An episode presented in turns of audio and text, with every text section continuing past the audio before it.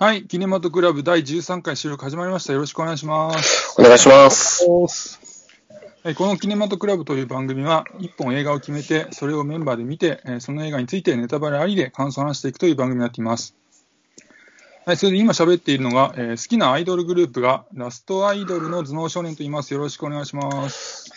お願いします。はい、えー、好きなアイドルグループは乃木坂フォーティーシックスのランタンです。お願いします。お願いします。えー、好きなアイドルグループはアイズワンのサネです。お願いします。お願いします。はい、それなんでね、アイドルの話をしているかというと、あ今回は今劇場で公開中のハロプロに、えー、ハマった男たちの映画、あの頃について語っていこうと思います。はい、まずあらすじを言ってきます。えー、フィルマークスの文章を要約しました。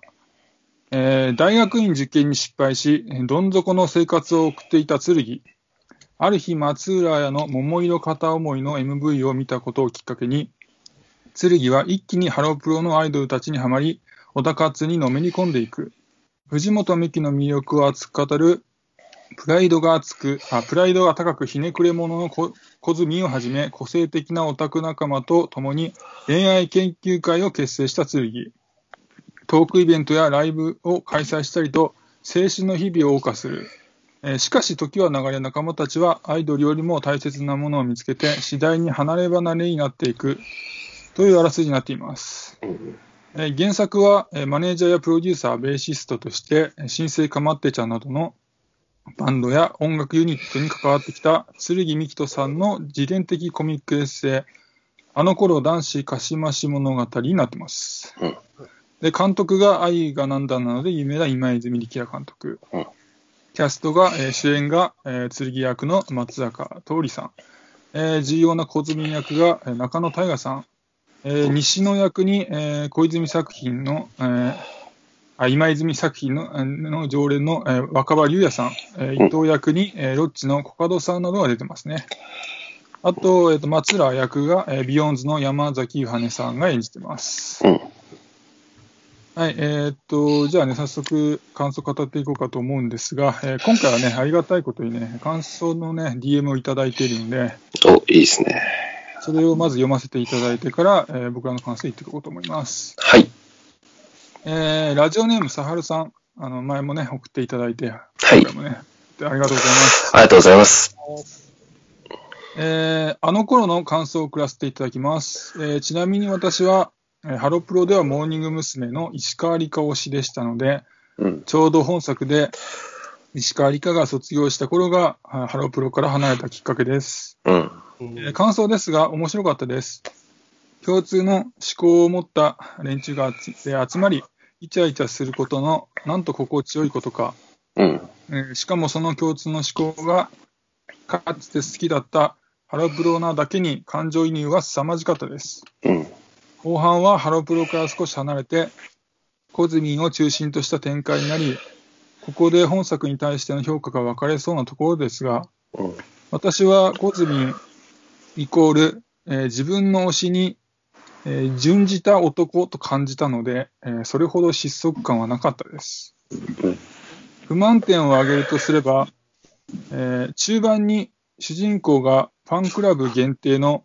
握手会に当選しうん、松浦綾に会うシーンがあり、そこが今の エーケービー や乃木坂とかと違って、うん、皇族やローマ教皇みたいじゃんと吹き出しましたが、うん、本物の松浦綾ではなくビヨーンズの山崎ゆはねなのは仕方ない、えー、仕方ないけれど、えー、松浦綾が発するオーラがないんだよな点点点というのでした。はい、えーと、じゃあこの感想に対してお二人いかがでしょうか。そうですね、あの握手会のシーン、確かになんかびっくりというか、その今と全然違いますよね、今の握手会の。そうですね、あの大きい感じじゃなくてね、ちょっとこじんまりとしてて、うん、あのそうそう別室にね連れてかれるって連れて別室というかね、別の場所にね数人また連れてかれて並ばされるっていう、あそこのなんか緊張感でそうですね、うん、そうですね、なんかもうもっとこうアイドルってものが遠い感遠い遠いというか、あんま手の届かない感じが。うんうんうんあったな。で、なんかその山崎ゆはねさん、ビヨンズの方みたいですけど、うんうんはいはい、なんかこう、その当時を知る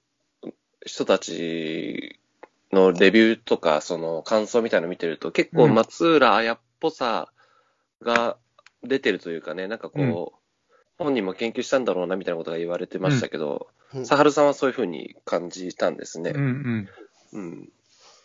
なんか鼻がね、あ、ごめんなさい、あのなんか鼻がね、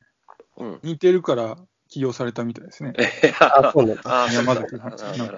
えーあ、すみません、サネさんどうぞ。あ、僕は結構いいと思いましたね。あの、なんか、僕、そんな、あややを知らないんで、うん、あ、もう、本人だなぐらいな感じで思いましたね。はい、そうそう、僕も結構、あ、なんかいいじゃんと思いましたね。なんか、えー、なんかこれ、本人役だ、誰がやるのっていうか、これ似てなかったら、ちょっと、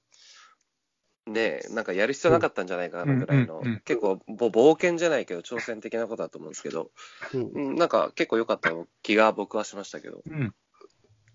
はいはい。えー、っとねじゃあ僕はね、あの文章の中にあの後半はハロプロから少し離れて、うん、小泉の話になって、うんまあ、ここで本作に対しての評価が分かれそうっていうのが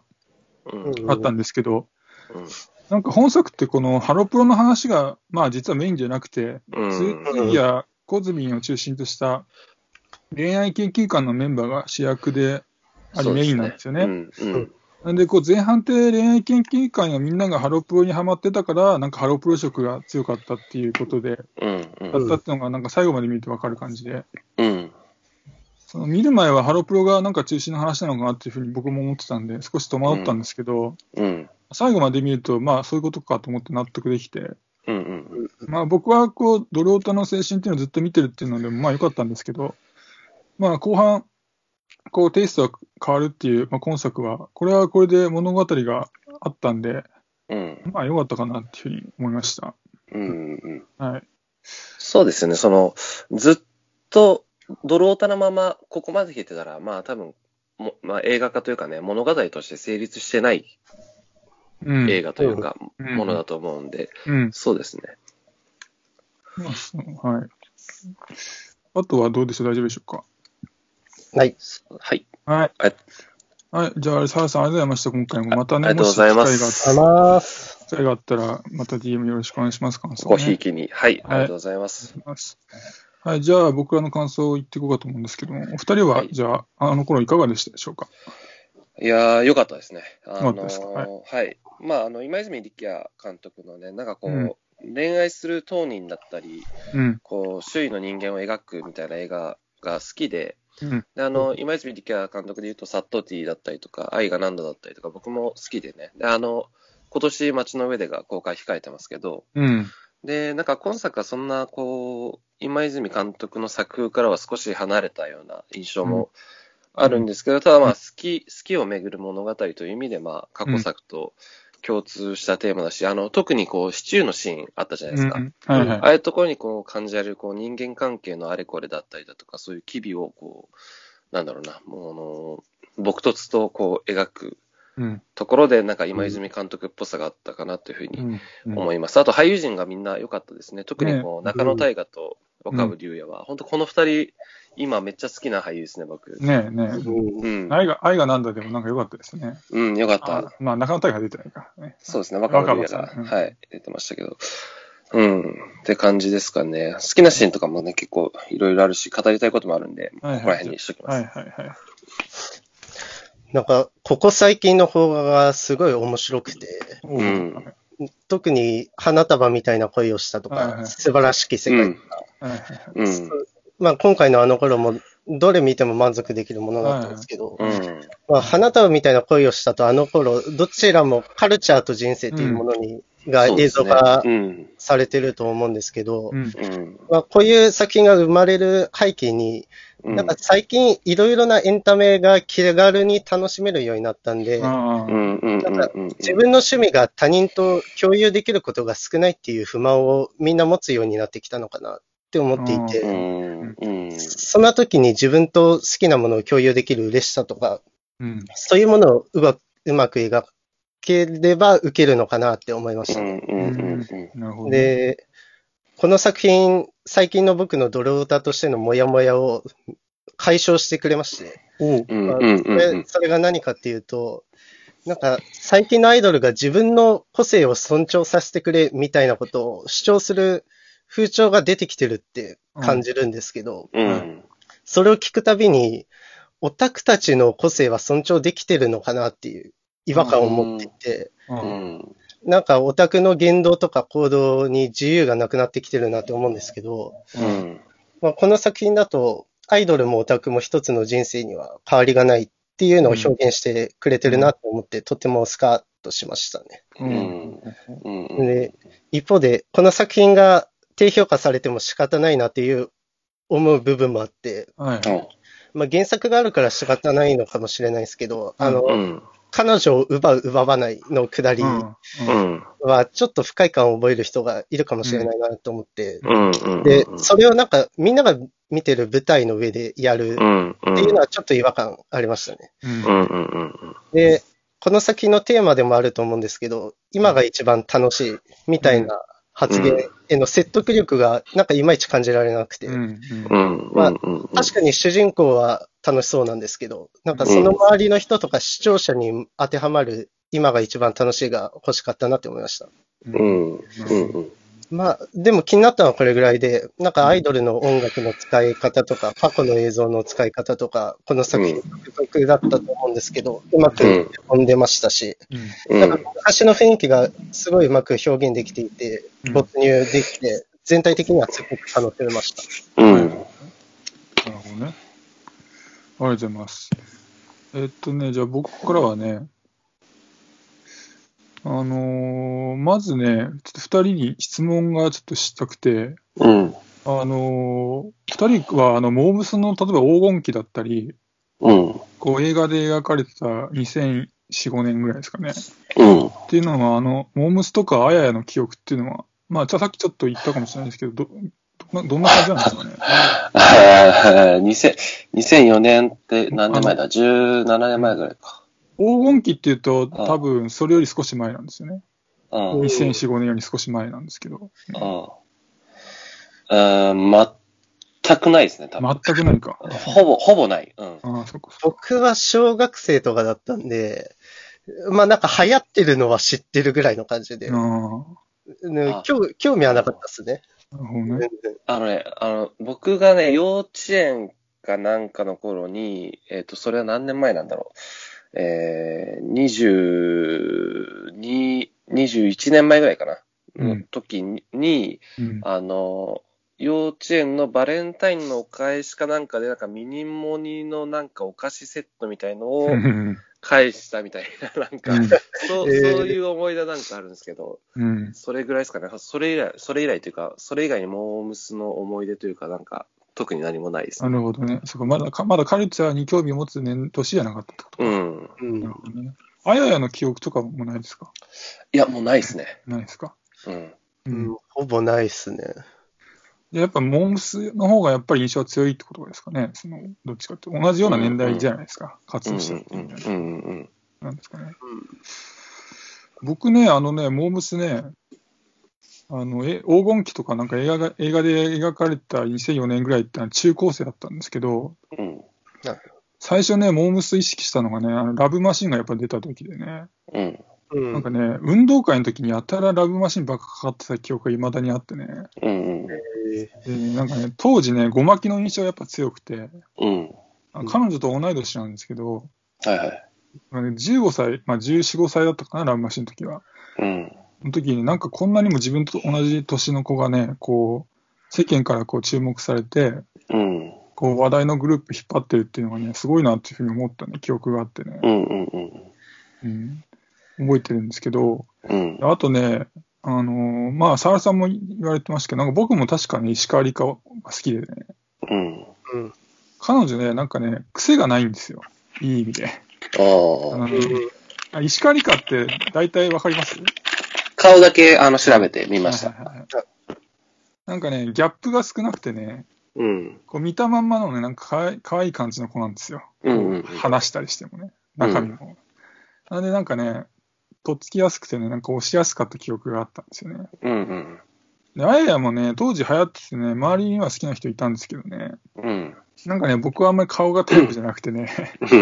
あんまりって感じだったんですよねああ、うんはいはい。じゃあね、まあちょっとずれましたけど、作品感想って言っておくとね、あの、僕もね、すごい見てよかったと思う作品だったんですよ。うん。でね、まあ僕もね、アイドルもちろん好きなんで、恋愛研究会のメンバーにね、すごい親近感を感じました。うん。で、まあ前半は同じ守備のね、男たちでわちゃわちゃしてる感じが良くて、こうみんな顔が生き生きしてるんでね、うん、楽しそうにしてるから、見てるこっちも楽しくなるんですよね。うん、で、中盤、小泉のね、エピソードが結構まあ唐突に始まる感じもあったんですけども、うんうん、まあ後半、小泉、まあちょっとネタバレになりますけども、が、がに、ね、うん、なる、なるわけですけども、うんうんうん、で、まあ彼がメインになり始めて、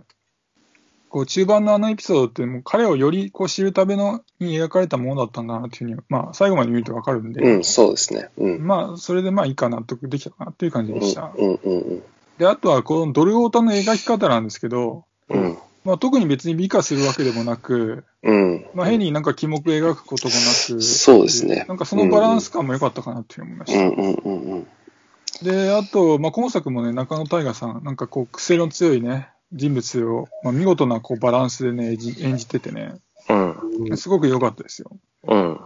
で最近ね、あのナッコはいねえがとか、あ、すば、すば、すばらしき世界とか、うん、なんか中野さん出てる作品なんか外れないなっていう感じで、うん、まあ、とりあえず彼が出てたらその作品チェックしたいなっていうふうに思えるぐらいでしたよ、うんうんうん、はい、であとね、こうプラチナ期以前、モームスの話ですけど、うん、プラチナ期以前のこう当時のものがこう石川理香の卒業コンサートの映像だったり、こうモームスの舞台の映像とか、うん、ラジオ音源とかね、あややの エムブイ とかポスターとか、うんうん、当時のものが結構たくさん使われてて、ね、まあ、僕的には懐かしくて結構良かったですよ、うん、あれは剣さんのなんかこうなんか私物みたいですね、みたいですね、うんね、うん、あとはね、まあ、今作があ持つ、ね、メッセージだったりね、登場人物の言葉が良かったなと思って、うんうん、具体的に言うと、こう好きなものがあればその人の人生は素晴らしいっていうね、そういうなんかメッセージを作品から感じてね、うん、そこがまず良かったなと思ったのと、うんうん、あとサネさんも言われてましたけど、あの劇中ね、あの今が一番楽しいっていう言葉使われてましたけど結構、うんうん、あれ僕は好きで、あの心からこう言ってるっていう剣とね、うん、まあその言葉は好きだったんですよね、うん、で、まあ、今一番楽しいって言えるっていう、そういうその、そのことがすごく大事なことだなと思って、うん、なんか僕もそう言い、言い続けられるようにしようしたいっていうふうに思ってね、うんうん、で、まあ、そう言い続けるためにはこう今好きなことに、うん、こう剣みたいに正直になるべきだよなというふうに思って、うん、こうまあ、僕もいい年なんでね、こう小泉みたいになんかもしかしたらなるかもしれないわけだから、うん、まあ、やりたいことはなるべくねこう早くやるべきだよなっていうふうになんか改めて思いましたね、うんうんうん、まあ、このねこうキネマトクラブもなんかこうやってみたいなっていうふうに思ってね、うん、まあ、その日のうちに、まあ、ふたりに連絡を取って始めたんですけど、うん、まあ、そんなふうにね、まあ、今後もなるべくフットワーク軽くね、うんうんうん、やりたいことにこうチャレンジしていければいいなというふうに思いました、うんうんうん、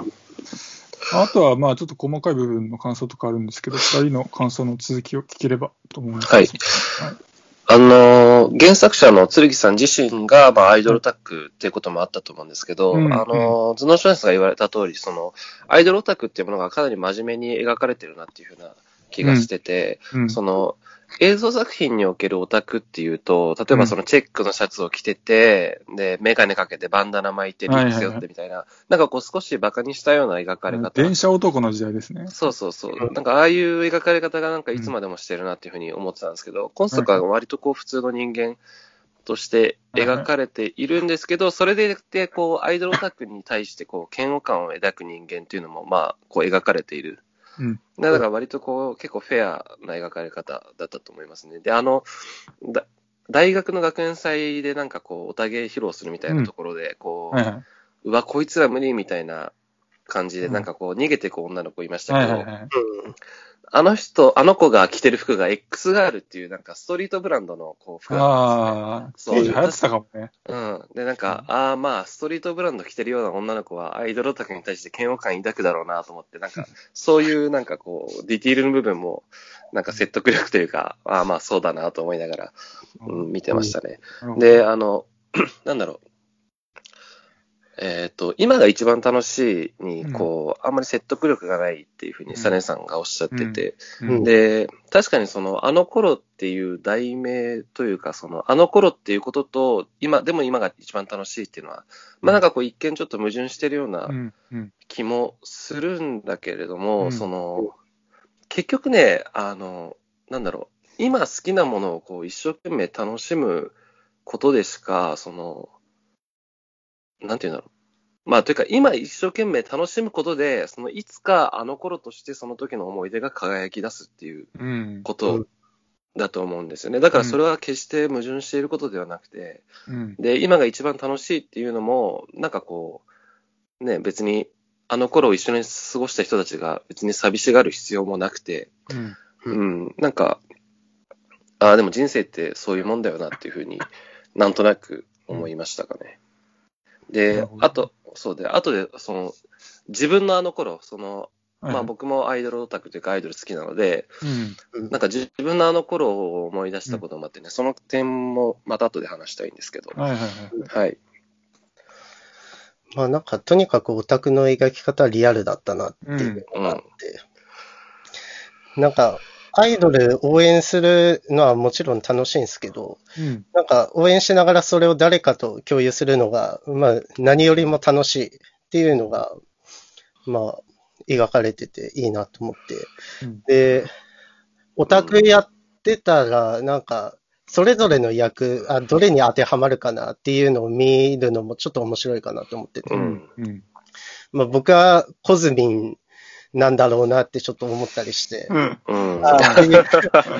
こんなやつになりたくねえなって思いながら、うん、もう結局小ずみみたいなすげえ感情移入しちゃいましたね、うんまあ、中野大河本当素晴らしい役者だなって、うん、なんか嫌なやつなんだけど憎めないっていうのがすごいうまかったです、ね、バランスいいですよね、うんなんかうん、で僕もドルオタなんですけど、うんなんかドルオタが気持ち悪くて嫌いになることがあるんですけど、うん、まあどんなに嫌なやつでもなんかその人が熱く語ってるものになんか気持ち悪いって言って切り捨てるのは無粋だなって思わせてくれて、うんうん、だから僕も気をつけないといけないなって思いましたね。うんうんうん、はい、えっとね、僕からはね。あのまたちょっとふたりに質問したいことがあって、うんあのまあ、さっきちょっとサネさんも言われてたんですけど、まあ、今作あの頃に対するねいろんな人の感想を見てるとね、うん、恋愛研究会メンバーのね男性同士の強い絆とかね、うん、つながりとか、うん、いわゆる男の付き合いですよね、うん、そのノリも含めてですけど、うんうん、あれがねなんか男性から見ても気持ち悪いよっていう感想結構目にしたんですよ、うん、でまあサネさんはなんかちょっと気になったんですよね。うんうん、僕は気になりはしなかったですけど、うん、気になりはしない、うん、はい。でもここなんか上げ足取る人いそうだなっていうか、自分は気にならないけど言われりゃまあそう、そういうのはあるよねっていうそうです、うん、言われそうだなってちょっと思いました。うんうん、ランタンさんはどんな感じなんですか？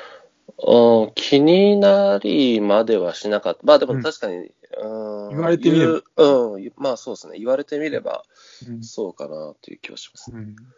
そうなので僕も全く同じで、ね、もう見たとき全然気にならなかったんですけど、あなんか後でねそういう感想を聞いたりね、あまあそう言われりゃそういうふうに思う人もいるよなと思ってね。あただねなんかこれじゅうななねんぐらい前の話じゃないですか。そうなんだよですね、うん、あとまあそれでね感覚もあんまりちょっと今とは違うだろうしあと関西の人たちの集まりじゃないですか、うんうん、だからちょっと あ, ああいうノリになりやすいのかなと思ってねなんだろう笑いみたいなあなんかより多分十何年前ってより内輪感が強かったと思うんですよね。今だったら例えばそれが例えばああいうイベントがあった時に、うん、その内容が例えばツイッターに上げられるだとか何か映像として残されてどっかに流れるとかっていうところでもっとこう、 うーん自分たちよりもより外の人たちを意識した会話になると思うんですけど、なるほどね、多分そ多分多分それがないと思うんですよね。まあ、より内輪的な会話、ね、途, 途中からミクシーが出てきたぐらいですからね。うん、うん、だと思いますね。だから要はそれが外に漏れる心配というものがあまりこうない時代の会話かなというふうに、うん、確かに今あれをやって誰なんだろう、なんかいろいろ言われる気はする、うんうん、なんか舞台上でやってたじゃないですか、うん、あのそこも話通じるんだとはちょっと思いましたね。なんかハロプロの話だけじゃなくて、うん、うちはの恋愛の話とかもするんだっていうのはちょっと思いましたけど、うんうんうん、それはあれだろう、あれですよね、あの恋愛研究会っていうものをやっているハロプロというものに集客力があるからこそ連続で来る人も多いから、次第にそれを語っている人たちにも興味が出てくるからこそ成り立つコンテンツなんでしょうね、うんうんうん、そうですね、うん、はい。あとじゃあちょっと細かい部分の感想を言っていこうかなと思うんですけど、うん、あの最初ね、あの剣の部屋が映るじゃないですか、うん、あれ見てね、なんか謎に彼はお金持ってるなとちょっと思ってね、なんかあの発売当時ね、確かじゅうはちまんぐらいしたね、初代 iMac がまずある、うん、あるんですよ。あ、まあ、発売してから数年経ってるっちゃ経ってるんですけど、まあ、うん、まあまあ高価なものがあったりとかね、あとまあにじゅう、さんじゅうまんするフェンダーのベース持ってるじゃないですか、うん最初ブチ切られてますけど、まあね、うん、いい楽器だけじゃねえかみたいな、うん、とかあってね、その今泉作品の特徴でこの労働してるシーンっていうのはあんまり撮られないんですよ、うん、そうですね、うん、で今作においてもそうで、えー、なんでなんかオタ活の費用も含めてなんかどうしてるのかなっていうのはちょっとだけ気になりましたね、うんうん、まあ本人はバイトばっかしてるとは言ってましたけどね、まあ言ってたんですけどね、うん、あとはね、あのセクシー女優のイベントに剣と小泉が行くっていうシーンがあったんですけど、うん、間も波でしたっけ、なんかそんな、うん、あそこでさ、あの弁当を何が何でも渡そうとするファンいたじゃないですか、あれがねすげえ気持ち悪くてね面白かったんですよ。なんかああいうああいうところも今だったらその常識的にというか、はいはいはい、その、うん、ああいうものを差し入れできないってなんとなくこう、はいはい、周知されてるものですけど、はいはいはい、多分そういうまだ文化というか、うんうん、ものも浸透してない感じがありましたよね、うんうんうん、でセクシー女優でね、なんか思い出したんですけどね、あのね昔ねあややに似てますよっていうね売り出し方してたね、はい、うん、あのモンブランっていうね、はい、あ知ってますか、すごい知ってます知ってます知ってます、世代が全然違いますよね、はい、あの有名なセクシー女優がいたんですよ、はい、でね、まあややの エムブイ のコス着てね作品出てたりしててね、うんうん、えー、ね、僕結構好きだったんですけどね、うん、高校の時ねなんか友達がね彼女の、ね、握手会に行ったのをねなんか自慢しててね、あ羨ましかったのを、ね、あれ見て思い出してね、うんえー、ね僕の中だとねあややイコール春菜以上にねあや や, あややイコールモンブランのイコールじゃねえかなイコールじゃねえかイコールじゃねえか、まあ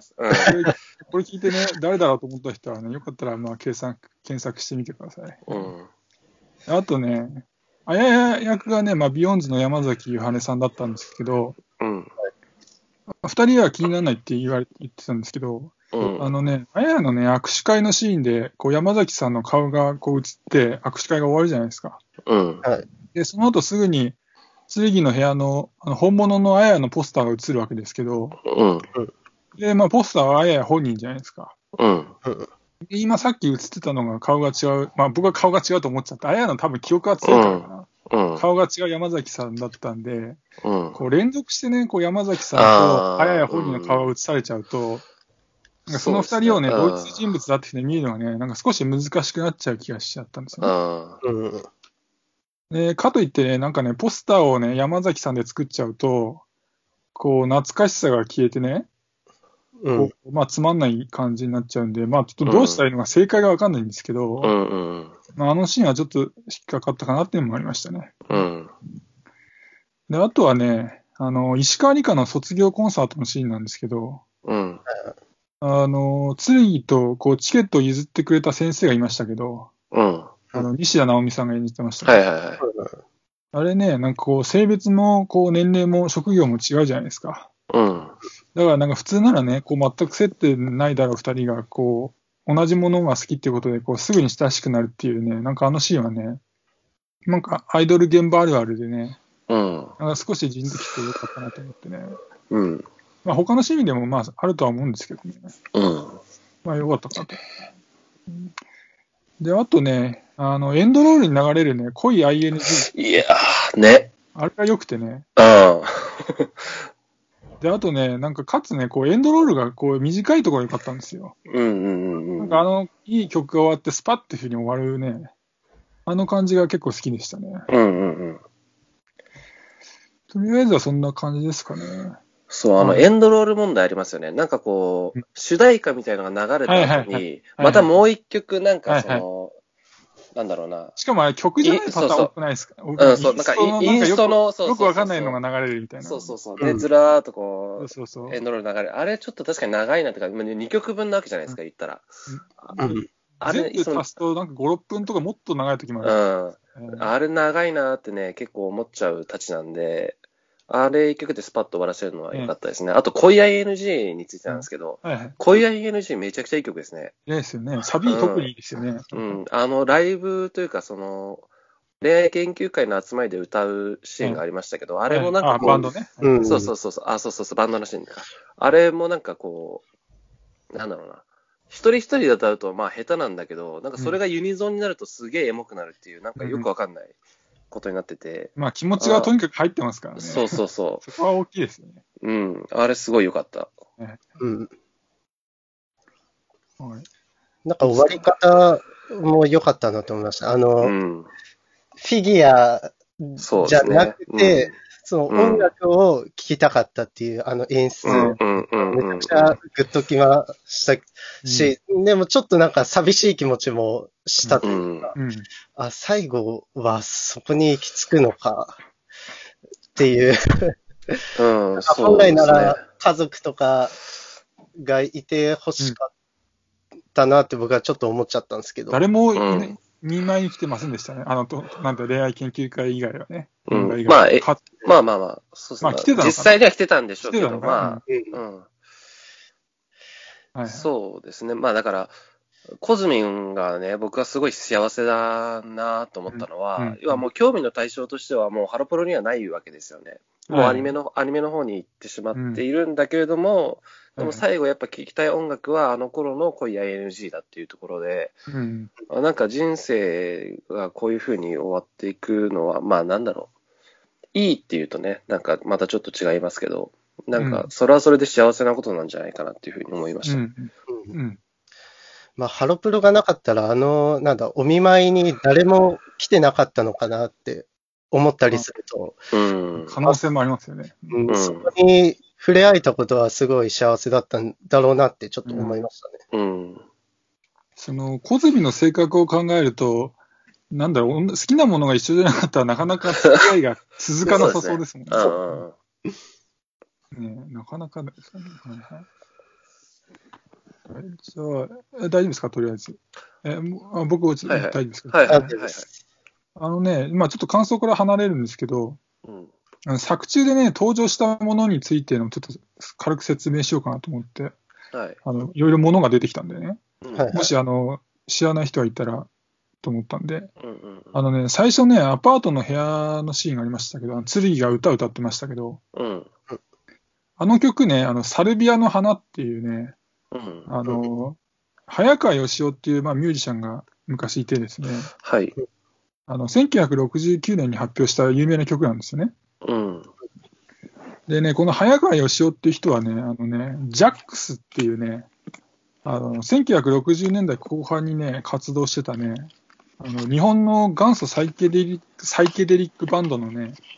あの元メンバーなんですよね、うん、でねあの僕ね昔からこのジャックスが好きでね、うん、でねこのジャックスのねあのマリアンヌっていうね、まあ、名曲があるんですけどね、うん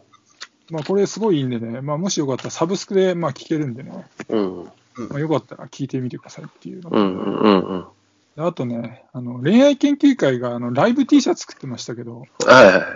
あの警官の顔がプリントされてましたけどあのさんおく円事件のあれですね多分はいはいはいはい、あれ、まあ、コズミンのね、ツイッターアイコンも顔、うん、顔以外警察官になってましたけど、うん、あれね、まあ、まあ、大元をたどるとさんおく円事件なんですけど、うん、あれの、まあ、一応元ネタっていうのはね、あのせんきゅうひゃくななじゅうにねんに発表されたね、はいはい、あの、頭脳警察っていうね、はあ、あのロックバンドのね、あの頭脳警察ワンっていうね、あの、デビューアルバムのジャケ写なんですよ。あへー、うん、で、まあ、ちなみにね、僕のハンドルネームのね、頭脳少年の頭脳は、はい、この頭脳警察から来てるんですよ。ああ、なるほど。そうそう、えー、なるほどね。ね、なんかね、結構僕のね、好きな、ね、ものがなんか結構映ってたんでね。そうですね。頭脳少年さんの好きであふれる映画じゃないですか、じゃあ。そうそうそうそうそう。アイドル以外もなんか趣味合うなみたいなね。あね、ちょっと気になったんでね。一応触れとこうかなと思ったんですよね。うんうんうんうん、まあ僕の中の説明はそんな感じなんですけど、ね、あ, あとどうでしょうか。あ, あとなんだろう、作中結構なんか何気ない会話が笑えたなっていうのがあって、あの、はいはいはい、剣が初めてえっと西野の家に来るシーンで、なんかお前これ持って帰れよっつってこう恋愛研究者の中にポンポンポンポン渡されるシーンあったじゃないですか。はいはい、であのシーンでなんか後ろであの。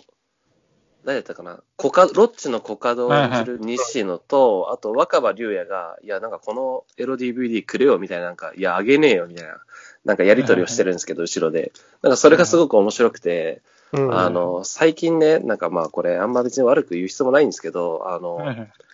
福田監督の映画とか、はい、ドラマとか、まあ流行ってるじゃないですか。はい、そうで僕、あんま面白いと思わないんですよね、正直ね。で、なんか、な, なんだろう、なんかそれに対してこう別にそんななんかこう思いっきり笑わせようっていう監督じゃない、今泉監督が撮ったああいうシーンがすごい笑えたっていうのはなんか、うんうん、すごくいいなと思ったのと、あとやっぱ福田監督は僕はあんまちょっと認めたくないなっていう気がなんかこう、うん、自分の中でしたっていう、うん、はい。あれアドリブなんすかね。いやどうなんでしょうね、アドリブなんすかね。アドリブだったとしたら相当なんかやっぱコカドがすごい面白いなってわかりますよね。なんかどこに関してもなんか笑いのセンスを感じました、ね。うんうん、になんか自然でいいですね。うん、自然でよかったですね。はいはいはい。あとはどうですか、サネさんとか。えなんかちょっとパッと思い浮かばないんで。はいはい。じゃあ思いついたら。ああ。じゃあ、あの、僕のあの頃の話ですかね。はい、はい、どうぞどうぞ。あの、なんかこの映画見て、まあ、僕のあの頃を思い出したって話なんですけど、はいはいはいはい、あの、僕がね、最も熱くこう、アイドルを応援したのは、乃木坂なんですよ。はいはい、で、はいはいはい、で、その時の熱量っていうのは、まあ、さすがに失われているので、まあ、僕にとってはもうあの頃と言い切っていいと思うんですけど、はいはいはい、あの、大きく分けてふたつあるんですね、思い出が。うん、で一つはその大学時代に友達の H 君と、まあ、年間ね、うん、ななはちかいライブと舞台に行ってすごい楽しかったなっていう思い出があって、うん、でもう一つはあの高校さんねん生の時の思い出なんですけど、うん、当時ねにせんじゅうさんねんっていうのは、うん、その乃木坂でいうとそのバレッタが最新シングルの頃で、うん、まあ、今ほどこう乃木坂が売れてなかったんですね、うん、で乃木坂が好きだよっていうふうに公表するにはまだこう市民権を得てない頃だった。で今だったら例えばなんかこう白石麻衣がもう有名で、斉藤飛鳥が有名で、はいはい、西野七瀬が有名でみたいな感じで結構こう、はい、乃木坂好きなんだよねって言っても、うん、なんか恥ずかしくないというか割と言いやすい感じではありますけど、当時まだそんなこともなかったですね、うんうん、で何がきっかけだったか分かんないけど、その同じクラスに K 君っていう子がいて、で、うん、そいつが乃木坂好きだっていう風に知ってふたりでよく話してたんですよ。で、その K 君とはなんか同じクラスなんだけども別グループって感じだったんですね。で、うん、授業と授業の合間の休み時間とか、あと掃除の時間とかにそのふたりだけの会話として乃木坂の話だったり、あとまあヌメロンっていうね、あの数字当てゲームがあるんですけど、そういうのして遊んでたんですけど、うん、まあ、言ってしまえば僕の唯一の乃木坂仲間だったんですね。おうで、まあ、受験が控えた高校さんねん生だったんですけど、ある日からですね、うん、その K 君が頭が痛いって言って体調悪そうにしてるんですよ。おうで、それがねみっかよっかいっしゅうかんぐらい続いて、うん、で僕はねその受験が迫ってきてるから精神的に参ってるのかな、だから頭が痛いのかなとかというふうに思ってたんですけど、うんうん、そしたらね、あの、ある日、あの、K 君が学校休んだんですよ。あの、うん、それが多分センター試験間近のじゅういちがつとかじゅうにがつぐらいだと思うんですけど、うん、で、その日の帰りのホールーム、ホームルームで担任から、その K 君は、えっと、頭に腫瘍が見つかりましたっていうふうに聞かされたんですね。そう。で、次の日にお見舞い行って、あ、なんだったかな、うん、ボムだったか、ブブカだったか忘れましたけど、アイドル雑誌を差し入れたっていう思いだったんですけど。えー、で、まあ、その彼の脳の手術は成功して、彼とはね、その、うん、次の年のセンター試験の前日かなんかに僕が ライン を送って連絡を取り合って以来、会ってないし、まあ、疎遠になってしまったんですけど、まあ、でも、まあ、どこかで生きてると思うんですけどね、なんかそんな思い出がね、うん、なんかコズミンを見てなんか、うん、ああ、なんかそんなことあったなとかっていうふうに思、ね、思い出されて、うんうん、なんかちょっと他人、少し他人事じゃなかったなっていう。うんうん、その子はあれですか、ま、大学に行ったんですか？大いや、それもね、よくわからない。わかんない。ただ、うん、ただ風の噂ではまだ乃木坂が好きだっていう話だったので、ああ、なんか元気にしてるんだったらいいよかったなというふうに思います。はいはいはい。うんそうね、僕ね、あの頃、うん、なんか、まあ、アイドルが好きだったあの頃じゃないんですけど、うん、なんだろう中、中高生の頃とか、ちょっとあの頃感あるかなと思って、まあ、うん、みんなそうなのかな、うん、まあね、同級生とやっぱりな過ごす時間が長くてね、まあ、よく遊んだし、うんまあ、部活も思い出だしね、高校の時はね、バンドやってたんでね、こう、より、一緒にいる時間も長くなったりね、うんまあ、放課後今の今若い子はあんまり行かないからゲーセンとかにね毎日行っててね、うん、友達とねでなんかすごいいいもいい思い出なんでね、うん、あ, あの頃かなって思ったりね、うんまあ、あとはね、まあ、ここ数年、まあ、アイドル好きの、まあ、ふたりもそうですけど仲間も増えてね、うんうんでまあ、今こうしてね、まあ、ポッドキャスト、ね、楽しくやってるんでねまあ、いつかなんか今がね、こうあの頃になるかもなっていうふうにも思ったりしましたよ。うんうんはい、そうですね。うん、僕もね、サンさんはどうですかあの頃、はい。なんかこのキネマトクラブをやるようになってから映画をより一歩深く見るようになったかなって思ってて、うんうんうん、そういう部分でなんか映画とか映像を見る熱量がすごい上がる。うん出ます。うんうんうんうん。で、アイドルとかは、あの頃、僕、めちゃくちゃ、中学生の時、トリプル A が好きだったんですけど、うん、まあ、当時、好きだった子がトリプル A 好きで、うん、それきっかけで好きになったんですけど、うん、なんかもう、曲を思い出しますね。その、そのシチュエーションと、曲がすごいマッチして、うんうんうん、なんか当時のことを思い出したりしますね。うんうん、なるほどね。まあ、いろんなみんなやっぱあの頃ありますね。いろいろねうんうんはい、そうですね。そうだから別にアイドルじゃなくていいんですよね。だからこの映画を見て、うん、そのそれぞれになんかそれぞれのあの頃を思い出すっていう意味で、うんうん、別になんかこう。アイドルオタクとかアイドルが好きな人以外が見ても十分楽しめる映画だなっていうふうに思いますね。うんうん、まあなんか特に男性はハマる可能性が高いかもしれないですね。うんうん、女性だと中にはあのノリが引っかかる人がちょっと増えてくる可能性を感じてしまうかもしれないですね。ちょっとうんうんうん。まあ何かしら部活とかやってたことある人なら響きそうですね。うん、そうですね。うん、どんな人でも。うんはい。じゃあ、大丈夫でしょうか？そうですね。はい、大丈夫です。大丈夫です。大丈夫ですか？はい。はい、じゃあ、みんな楽しめたってことですね、十分に。うん。はい、満足。すごい良かった。すごい良かったですね。はい。はい、じゃあ、みんなすごく良かったです。はい、えー。じゃあ、今日はこの辺にしておきます。はい、ありがとうございました。はい、ありがとうございました。はい、失礼します。